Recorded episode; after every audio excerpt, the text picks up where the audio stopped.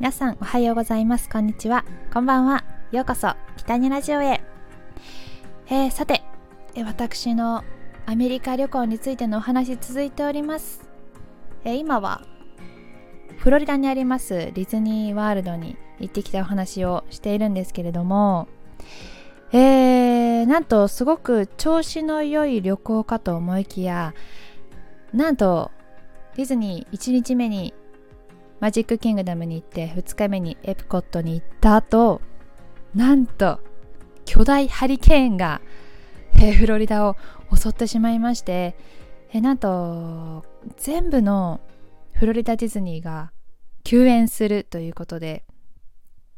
まあでもとりあえず2日間休むよっていうことだけ聞かされてあのー、次いつオープンするかっていうのはわからないままちょっと時間を過ごしたので結構わこのままもうディズニー行けないまま日本に帰るのかななんて、え思ってたんですけれどもまあなんとかお休みは2日間で済んだんですけどあそこでハリケーン中はホテルから出てはいけないということであの今回私が滞在したホテルの紹介をしたいなと思います。今回このホテルの様子北里ゆりの YouTube チャンネルでも動画が上がっているのでそちらもぜひご覧いただければなと思います。今回私が、えー、滞在しましたホテルはディズニーオールスタームービーリゾートというホテルです、えー、このホテルは割と、えー、ディズニーの公式のホテルの中では割とリーズナブルなホテルになっておりましてまあ、えっ、ー、と、私が滞在した時は1泊2万円ちょっととかだったかな。いや、本当にいいホテルだと、えー、もう1泊8万円とかそういうところもあったので まあ、特にまあ円安ということで、えー、割とホテル代も高くなっておりました。あのー、まあディズニーのパークに行くのであんまり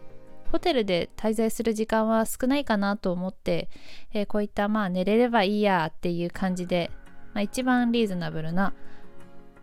えー、ラインのホテルを選びました。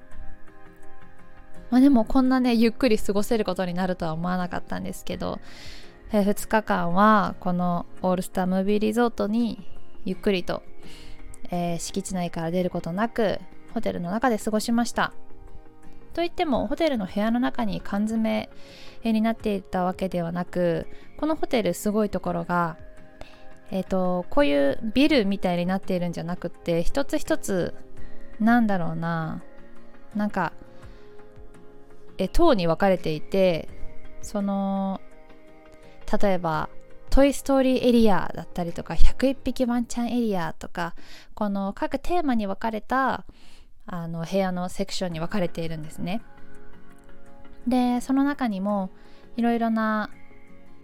えー、ディズニーキャラクターの大きい銅像だったりとか人形がたくさんあって本当に写真を撮るスポットがたくさんあったので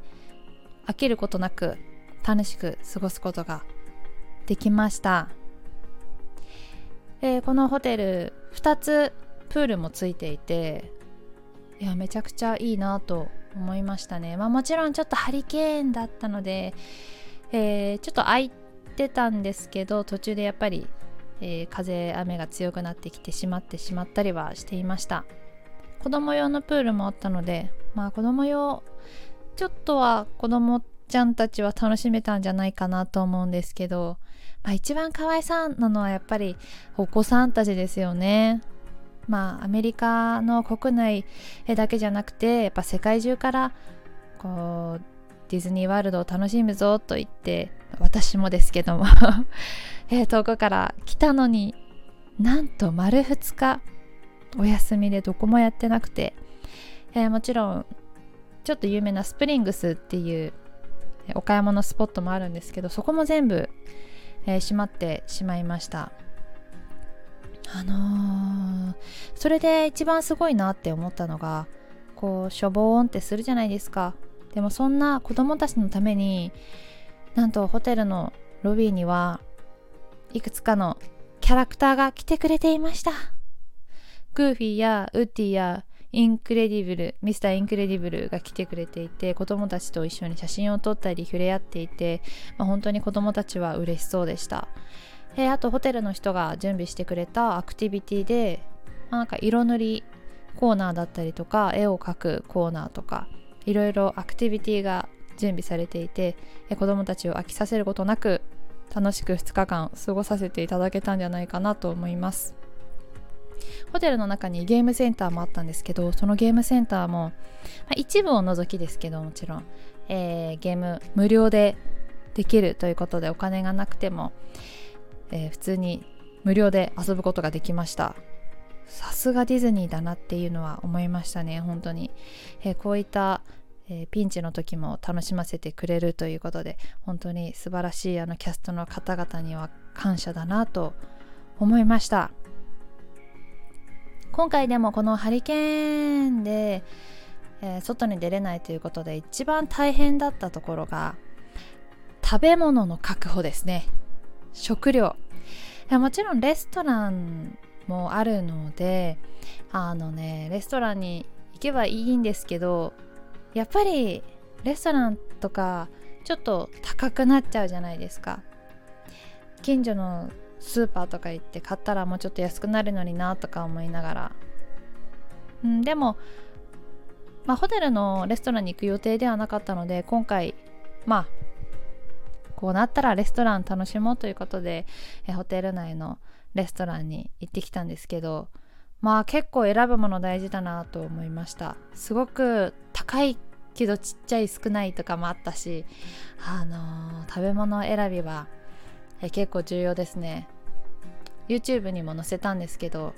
チーズバーガーを頼んだんですけど結構小さなねチーズバーガーとポテトでえー、っとね1800円1700円1800円ぐらいしたのでえー、マクドナルド行ったらさポテトとねえあのー、100円のバーガー買ったら200円300円で済むじゃないですか。まあホテル料金だなっていうのはすごく感じました。あと変わらずペットボトルの水も、えー、3.5ドルだったので日本円にすると、まあ、600円とか 500ml の水のペットボトルが600円とか、えー、そういった世界だったのでまあ本当にこんなハリケーンが来るっていうのは予想してなかったけど、えー、もっと食料とかを買っとけばよかったなっていうのは今になって思います。でも持って行ってもさいらないって時もあるんですけどね。えっ、ー、と本当にもしかしたらアメリカのさ食べ物飽きるかもとか思ってえ、ー、とチンするご飯とえっ、ー、とインスタントのお味噌汁を持って行ってたんですよ。なんとね。いやちょっとそれは本当持って行ってよかったなとは思いました。あのー、2日目の朝から昼にかけては、まあ、まだ多分スタッフさんとかも来れてないのかな？ということでレストランも全然やってなかったしえもう食べ物もなかったので、まあ、そういった非常食みたいなのはこれからも海外旅行に行く時は持って行った方がいいなって思いました。ね。カップラーメンとかもさなんか持ってっちゃダメなカップラーメンとかもあるから気をつけないといけないですけどえっ、ー、となんかお肉とか入ってるカップ麺とかダメなんですよね確か。うっかり結構チキンラーメンとか持ってきがちだけどそういうチキンエキスとかそういうポークエキスとかそういうのも多分ダメだと思うんであの持って行っていいカップ麺とかはインターネットで調べて持っていくべきだなと思いました。いやまさかね海外旅行に行ってせっかくの2日間を潰してしまうとは思わなかったので、えー、結構あのメンタル的にはすごく病んではいました。えもともとえ PCR 検査をしたりとかするかもしれないっていう時の旅行だったので PCR 検査のためのえ1日丸1日取っていったのででちょうど PCR 検査なしになったタイミングだったので1日は空いたんですけどうんでももしかしたらずっと開かないかもしれない。このまま何もせずせっかくお金もかけて時間もかけてここまで来たのにって思ってたんですけどね。まあでも気持ちを切り替えてまあ、ピンチはチャンスやじゃないですけどあのまあ今自分ができることを楽しもうって思ったのとあとやっぱり一番安全確保が一番大事だなというふうに思いました。いや本当でも、えー、滞在したオールスタームービーリゾートはえっ、とお土産ショップディズニーショップも入っていたしうんそのそこでもうお土産とかもねもう買えちゃうし結構大きいショップだったので。えー、本当にいや楽しかったですよでも。本当に。ホテルに滞在こんなに長く滞在できると思ってなかったのでいろいろ見ることができてそれは良かったなと思っています。このやっぱりハリケーン中はいろいろ不安だったりとかもうみんなもどうやって過ごしていいかわからないっていうことで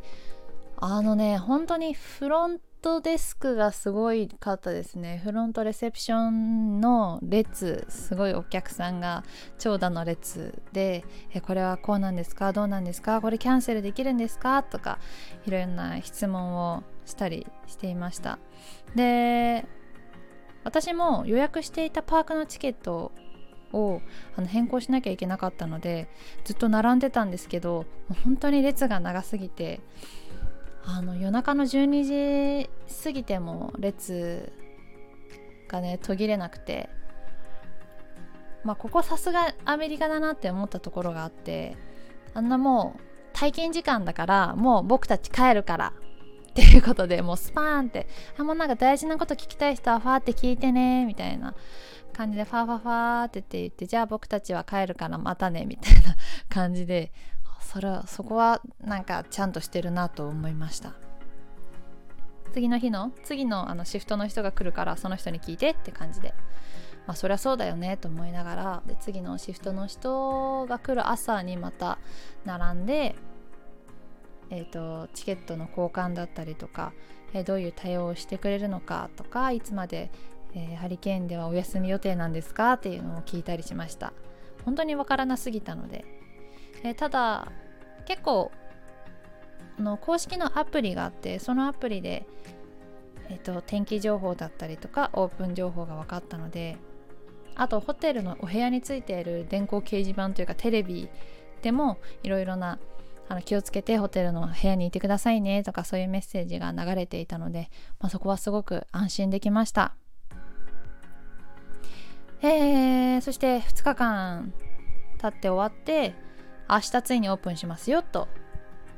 言われたのではよかったと思ってでチケット変更しようと思って行ったらいやオープンするんだけどいやオープンしないかもしれないしちょっとわかんないからみたいな。チケット変更はなんとなくしとくねって感じでふわって感じで あのなって。あと次の日本当にチケット変更されてるのがめちゃくちゃ不安だったんですけどついに3カ所目4大パーク3カ所目ハリウッドスタジオに次回行ってきます。のお話をしたいと思います。えー、今回なんとアーリーエントリーっていうのがこの宿泊者限定でできて通常だと30分前から、えー、普通にエントリーする方々よりも早く入れるアーリーエントリーっていうものがあるんですけどこのハリケーンの後ということでみんなしょんぼりしてますよね。せっかく旅行に来たのに。はあ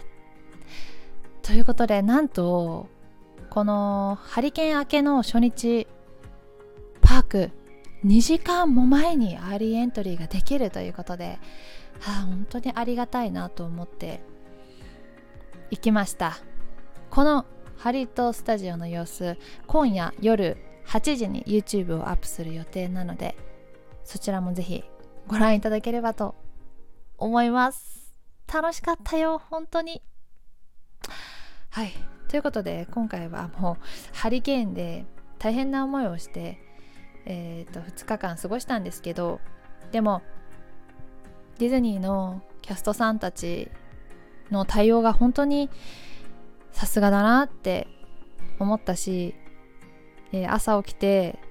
ハリケーンが去った後に木々でわーって散らばっていたホテルの中も、えー、夜になったら綺麗にお掃除されていて本当にありがたかったですし、えー、忙しくてお客さんがわーってなっていてもそんな時でも笑顔を忘れず一人一人親身になって対応してるキャストさんたち子供たちを飽きさせないように塗り絵だったりとかそういったコーナーで楽しませてくれていていや本当にさすがだなっていうふうに思いました。この2時間前エントリーができるっていうのもその各パークのスタッフキャストの皆さんが、えー、夜な夜な一生懸命片付けたりとか、えー、アトラクションの点検だったりとかそういうのを本当に一生懸命頑張ってくれたおかげで楽しみ楽しむことができるんだなって思って本当に、えー、今回の件では本当に感謝感謝の旅でした。はい。ではこの後は夜8時から YouTube のハリウッドスタジオ編を放送しますのでそちらもぜひご覧くださいそしてこちらの北にラジオでは次回は、えー、このハリウッドスタジオのお話そして最終日はどこに行くのかな？そんなお話をさせていただきたいなと思います。ということで今日もお話聞いていただきましてありがとうございました。北にゆりでした。またね